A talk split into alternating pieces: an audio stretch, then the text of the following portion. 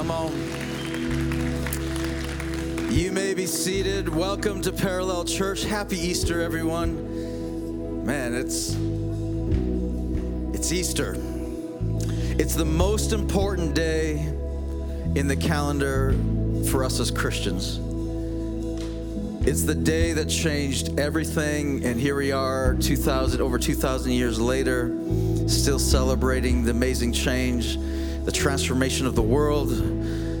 I don't know about you, but I'm here celebrating the transformation in me. All hail King Jesus. And the question that I want to I want to get to today is is what we're celebrating. Is this just a holiday and is what we're celebrating real? Is it is it true? Because if it is true, it changes everything. But if there's a sliver of doubt, if there's if there's a, a chance that it's not true, that it's just religious rhetoric, then, well, Paul said it, all of this is a waste of time. So it's worth investigating, don't you think?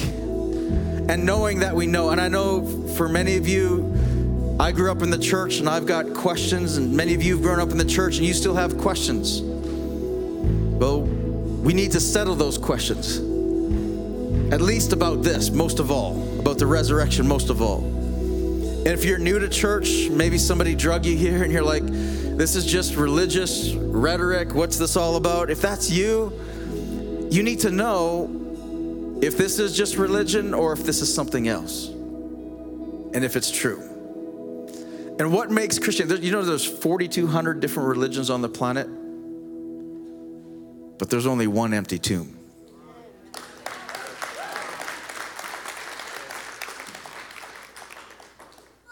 And what makes Christianity different?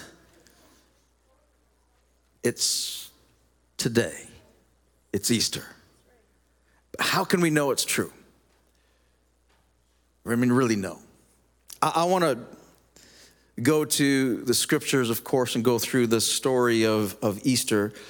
And I I'm going to take it from the book of Luke. And, and one of the reasons why I want to take it from the book of Luke is because of how Luke starts his entire book. For those of you who don't know, Luke was a doctor. Uh, yeah, he had medical practice, but he also was a doctor and, and, highly educated. And he wrote, he wrote an account, and this is what he said in Luke chapter 1 about the letter that he was writing. He said, Many have undertaken to draw an account of the things that have been fulfilled among us. Just in that one sentence, I could park there for a while. And he says, Many have, have written these accounts down. So then the question begs to be asked so why another one? Like, why, Luke, are you writing another account? And one of the things he hints at it just in this sentence alone, but he'll give us the explanation just in a moment. But he says, because these things didn't happen in a land far, far away, in a, in a time far, far away, this happened among us. And we need to write an account of what happened was fulfilled among us just as they were handed down to us from those who were first eyewitnesses and servants of the word. So he says that happened among us, but there are still, at the time of Luke's writing, there are still people living who witness these with their own eyes. Not some hearsay, not some religious rhetoric, not some in the land, land far away. Eyewitnesses happen now. And then he says this with this in mind, since I myself have carefully investigated, and this is what I'm going to invite you to do. You need to, believer or not believer, you need to carefully investigate everything from its beginning. You need to carefully investigate, especially the event of Easter, of the resurrection of Jesus. He did careful investigation. Well, as a highly educated doctor, he would have investigated and done detailed research. He would have taken interviews with these eyewitnesses' accounts. And he's not writing, when Luke's writing this, he's not writing the Bible. He's writing, look at, he says, I too decided to take an orderly account for you, most excellent Theophilus. The book of Luke is a letter to a man named Theophilus.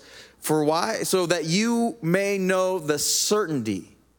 And this is what we come here to discuss the certainty. We may know for sure that this is not just because my parents told me or my grandparents told me or you know, I, this is because I grew up in the West. This, no, no, he says, you need to know the certainty of the things you have been taught. So he's writing this account. And when Luke writes this, he's not writing the Bible because the Bible has yet to be formed. And in fact, it wouldn't be formed until 300 years after Luke wrote this letter. He's not writing the Bible. Yet what Luke investigated and researched was so protected by the church, so valued by the church, that they guarded it and protected it for over 300 years, and it was eventually included in what we now have as the Bible. So, with that in mind, let's go and look at how Luke records the events surrounding the resurrection of Jesus. Luke chapter 24, he says this He says, On the first day of the week, very early in the morning, the women took the spices they had prepared and went to the tomb. When the women, when the women went to the tomb, they weren't going with the expectation of this was something special. They were going to just simply perform, you know, ritual, um, what was then known as rituals among the Jews, that they were performing burial rituals of a dead friend. That's what they went there for. Verse 2 says, They found the stone rolled away from the tomb, but when they entered, they did not find the body of the Lord Jesus. And while they were wondering about this, suddenly two men in clothes that gleamed like lightning stood beside them. And in their fright, the women bowed down with their faces to the ground. But the men said to them, Why do you look for the living among the dead? He is not here, he has risen. Remember how he told you while he was still with you in Galilee? And then the angels quote verbatim what Jesus said The Son of Man must be delivered over to the hands of sinners, be crucified, and on the third day be raised again. And then it says this in verse 8 it says, Then they remembered his words. then. Then they remembered his words. When they came back from the tomb, they told all these things to the 11. The 11 being Jesus' disciples, his closest followers had spent three years with him. They came to the 11 and to all of the others that were gathered. It was Mary Magdalene, Joanna, Mary, the mother of James. It's interesting that, that Luke includes specific names. Again, remember, he's writing to people, eyewitnesses in an account, and he's listing names. You don't put that in there if you're being vague because anyone could go to any one of these women and say, Is this true? Did this really happen like this? He puts their names in there. And they came, these three women came to the apostles, to the, the, the 11, and said this. And they told them about it, but they did not believe the women, look at this, because their words seemed to them like nonsense. and I'm thinking, if you're writing the Bible, you, you might want to skip that part. I mean, these are the 11. These are Peter, James, and John, Matthew. Like, these are the 11 who witnessed Jesus walk on water, who witnessed Jesus calm a storm with just his words, who witnessed Jesus raise Lazarus from the dead, who witnessed Jesus heal the, the sick, the blind, the, the deaf, the lame, who fed 5,000. These are the 11. And in this, when the women came back and told them, it, to them, it seemed like nonsense, which honestly, is a little bit encouraging for me. Because I'm thinking if they were there, walking with him, talking with him, witnessing all these things firsthand, and they found it hard to believe, we're, we're okay. We're okay if we question things and find it hard to believe.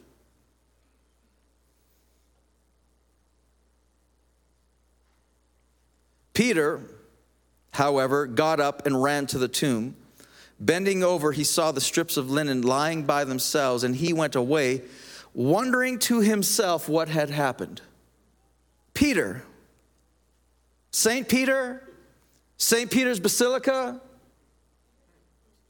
that Peter, left the empty tomb wondering what happened.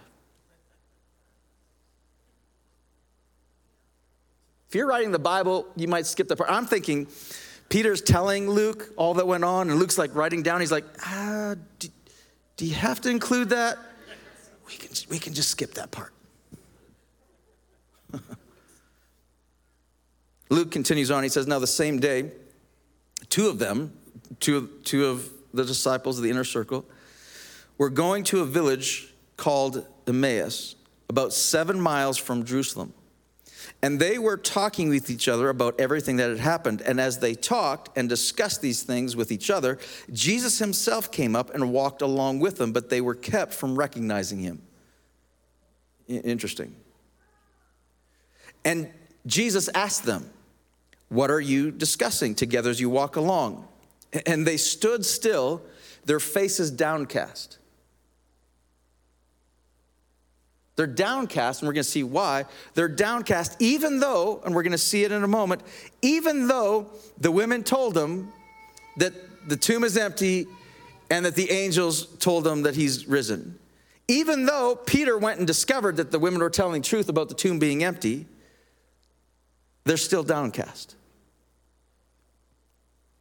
And one of them, named Cleopas, asked him, asked Jesus, Are you the only one visiting Jerusalem who does not know the things that have happened there? This caught my attention. And the reason why it caught my attention is because I'm thinking, wait, this just didn't happen. The events of Jesus, the crucifixion of Jesus, all of the empty, none of this happened with just a small circle. According to these guys, all of Jerusalem was aware which means Luke, Luke is not writing hundreds of years later, he's writing in the time it happened among us. Meaning that what he's writing, the eyewitnesses and everything that's going on, anyone could have said that's bunk. You know, that, that's not true. That didn't really happen. I was there, I saw it. But what he's writing is, is there, and he, all of Jerusalem know, and they go like, well, I didn't know, I didn't know. All of Jerusalem, which makes me think, if all of Jerusalem knows, do I, is there more accounts than just the Bible? Because if there's if all of Jerusalem knows, surely there'd be other historical accounts that would verify more than just the believers, just the followers, more accounts that would verify that the events that occurred occurred. So I'm glad you asked that question. because there are. In fact, there's 15 other historical accounts, his, historians, not all Jews, not all Romans, Syrians, Greeks, like there's a bunch, the whole region that write accounts, not all believers, not the Bible, that write accounts that, of Jesus' life, his death, the way that he died, and his sudden disappearance three days later, verified by the fact that all of his followers said that he is resurrected and they saw him. And, and Here's one of, here's one of you know, non-Bible, a Jewish historian named uh, Flavius Josephus was a non-Christian Jewish historian, best known for his, his writings on the destruction of Jerusalem that happened in 70 AD by the Romans. This is what he wrote. He says, At this time there was a wise man who was called Jesus. His conduct was good, and he was known to be virtuous. And many people from among the Jews and other nations became his disciples. Pilate condemned him to be crucified and to die, but those who had become his disciples did not abandon his discipleship, and they reported that he had appeared to them three days after his crucifixion, that he was alive. Accordingly, he was perhaps the Messiah concerning who the prophets have recounted wonders. Not a Christian, a Jewish historian. And he wasn't the only one. Like I said, there's 15 others. I'll give you 10 of them. And if you want, I'd encourage you to investigate just like Luke investigated, not just in what's in the Bible, but investigate historically. And here's, I'll, I'll give you, I'll put, I'll give the names up there. I've included 10 of the 15 because I can't pr- pronounce the other five. Lucian of Samosat is a Greek author. He wrote about Jesus, his death, resurrection. Justin Martyr was a Christian historian. He wrote about Jesus, his death, his resurrection. Pliny the Younger was a Roman governor who, who actively persecuted Christians, but he wrote about the life of Jesus, the death of Jesus, the way he died, and whose hand he died by. Mara bar Serapion was a Syrian philosopher. He wrote about the, the life, death, resurrection of Jesus. Uh, Suetonius was a Roman historian, biographer, and secretary to Emperor Hadrian. He wrote about Jesus. Cornelius Tacitus was a Roman senator and historian from 14 to 68 AD. He wrote about Jesus. Thallus, a non Christian uh, historian. What I found most fascinating is the Jewish Rabbinic Talmud, which is the Jewish kind of is the Jewish book for Judaism. They, they're trying, they're writing writing to trying to debunk Jesus as being the Messiah, yet they, they couldn't, they wrote soon after that, they couldn't deny that he lived, that he died, that he suddenly disappeared. They wrote of same accounts, historical accounts about Jesus' life, death, and resurrection. Um, Clement of Rome was a bishop and martyr. He wrote about Jesus. And I encourage you, research it out, investigate it yourself, and see that there's multiple historical accounts of the life, the death, the disappearance of Jesus. So these guys are on the road and they're saying, you know, are you the only one in Jerusalem who hasn't heard? And I love Jesus. I, I love Jesus. Like, he makes me laugh. Because look at how he answers. What things? What, what are you talking about? And they say, About Jesus of Nazareth, they replied, He was a prophet, powerful in word and deed before God and all the people. And this hit me, this hit me really hard. These are Jesus' disciples, again, who saw him walk on water, feed the 5,000, heal the sick, raise Lazarus from the dead, calm a storm with just his words. And before they got the revelation of his resurrection, to, the, to them still, Jesus was still a prophet, a great teacher, and a miracle worker.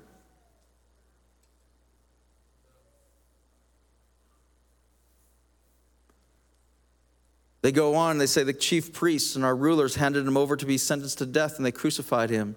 And I love this, but we had hoped he was the one. That's why their faces were downcast. We had hoped. We had hoped he was the one who was going to redeem Israel. And what is more, it's the third day since all this took place. In addition, some of our women amazed us and they went down to the tomb early this morning, but didn't find his body. See, they were not unaware of, of the women, what they had discovered.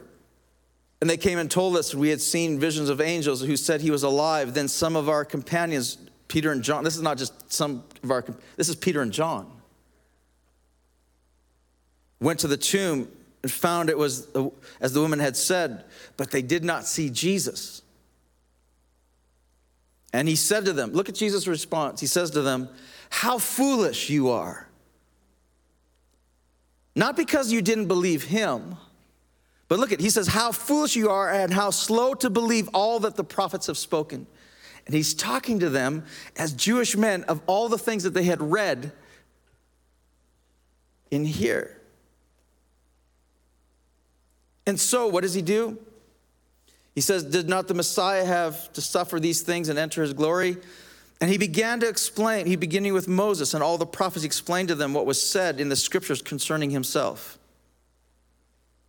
And I think he would have quoted things like Isaiah He was wounded for our transgressions, he was bruised for our iniquities. The chastisement of our sins were upon him, and by his stripes we are healed. He would have mentioned David, who said that he's a man of sorrows, you know, counting with grief.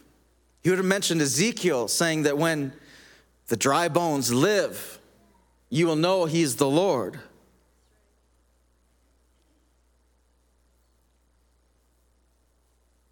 As they approached the village to which they were going, Jesus continued on as, if he was going further, but they urged him strongly, Stay with us, for it is nearly evening and the day is almost over. So he went in and to stay among them.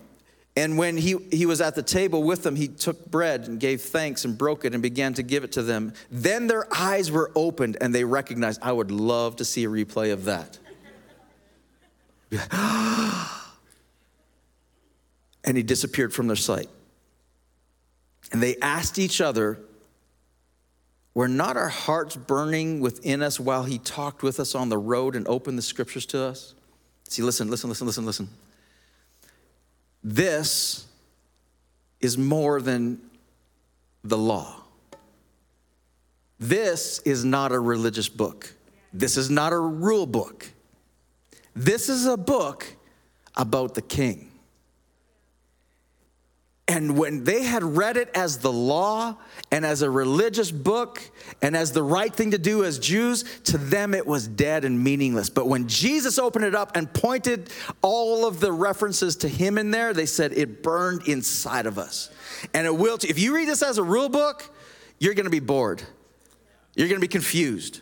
If you read this as a religious book, you might be mad. But if you read this and see the king, it's gonna burn inside you too.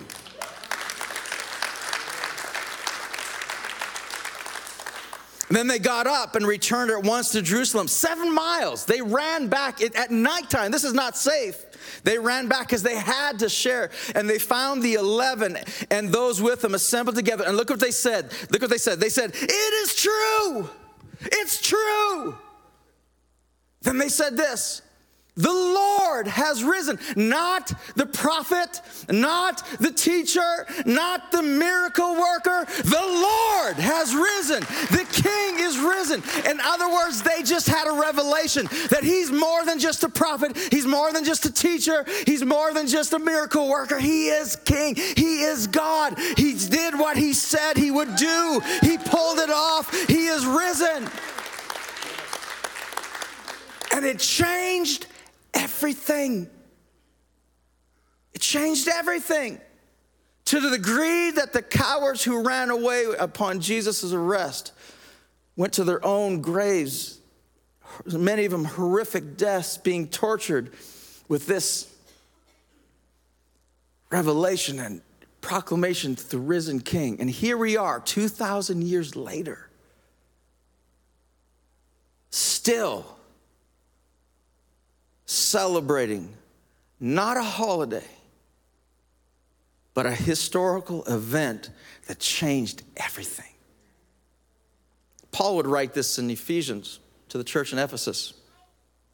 He said, I also pray that you will understand the incredible greatness of God's power for us who believe him this is the same mighty power that raised Christ from the dead. And I quote that often the same power that raised Jesus from the dead. But look at this. He says, and at the same time, the same power raised Jesus from the dead and sealed him in the place of honor at God's right hand in the heavenly realm. The moment that Jesus walked out of that grave, he went into Jerusalem a week before being hailed as king, but he walked out of that grave as the King of Kings. Just to double down on that, Paul continues, he says, Now he is far above any ruler or authority or power or leader or anything else not only in this world, he's king here. He's not king far off. He's king here. Not only in this world, but in the world to come. And God has put all things under the authority of Christ and has made him head over all things for the benefit of himself. No, it doesn't. It says for the benefit of the church. And this is why we celebrate. This is why today is a big deal. This is why this is this is more than just a typical worship service. This is this is why because listen, the resurrected king is resurrecting me. And because the king walked out of the grave, that means that we too at the trumpet sound will walk out of the grave. That this that this life is not the end that there is something that is true not because not because we wish it to be but because what he did. Because the event. Today's takeaway is simply before the resurrection jesus was perceived as just a good teacher but the resurrection proves once and for all He is God.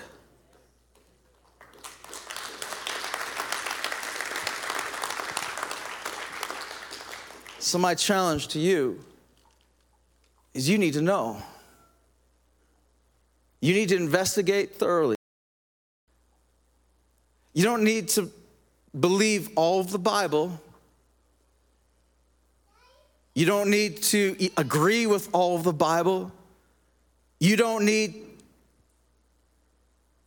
you don't need to like his church or believe what his church stands for or against.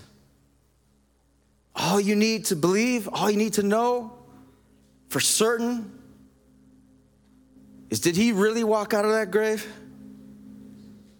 Is the resurrection true? Because if it is, that changes everything.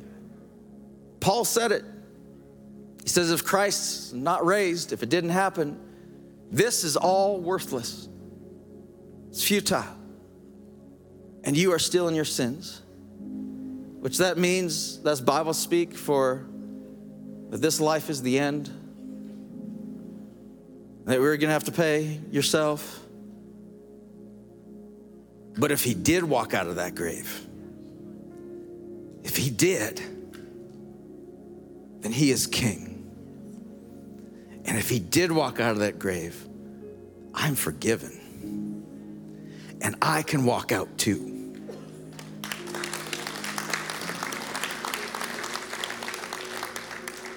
God, we thank you. Thank you.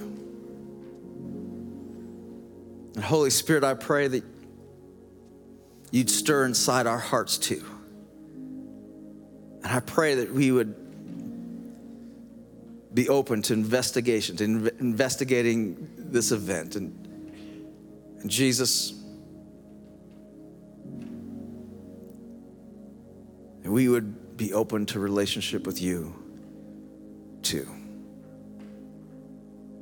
So you're more than a prophet, a teacher, a miracle worker. You're the King. And we worship you, our resurrected King.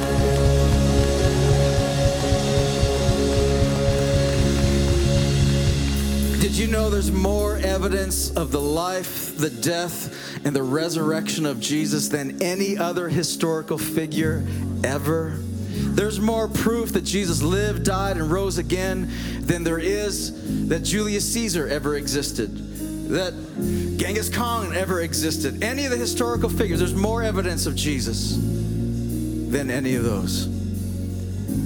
And in order to find salvation yourself, you don't need you don't need to believe all the Bible, put it all figured. All you need to do, according to Paul, is you need to confess with your mouth that Jesus is God and believe in your heart that He rose again from the dead, and then you will be saved. That's salvation for you too. I'm going to lead us in a prayer right now that just does just that. We're going to confess with our mouth that Jesus is God. And if you pray this prayer and you mean it, you believe it, right here, right now, you can be find salvation too. And you can be part of the family of God and begin a relationship, personal relationship with Him. It's not joining a religion, it's not joining a church, it's personal, you and Him. So let's pray this together. If you're watching online, happy Easter, all of you. Would you pray this with me wherever you are as well? Everyone, repeat this after me. Dear Jesus, I confess that you are God, and I believe that you rose again from the dead. And I ask you right now to become my God my Lord and Savior, and my friend. Thank you for forgiving me of all my wrongs and for accepting me just as I am. I give my heart to you in Jesus' name. Amen. I'm going to ask everyone to close their eyes and bow your heads. If you prayed this prayer for the first time, would just boldly raise up your hand and give me a wave and say, Yeah, Pastor, I prayed this prayer for the first time. Thank you. Thank you. Thank you. Thank you. Thank you. Awesome. Amen. I'll look around one more time, make sure I didn't miss anyone. Thank you. Thank you. Awesome. Amen. Amen. If come on.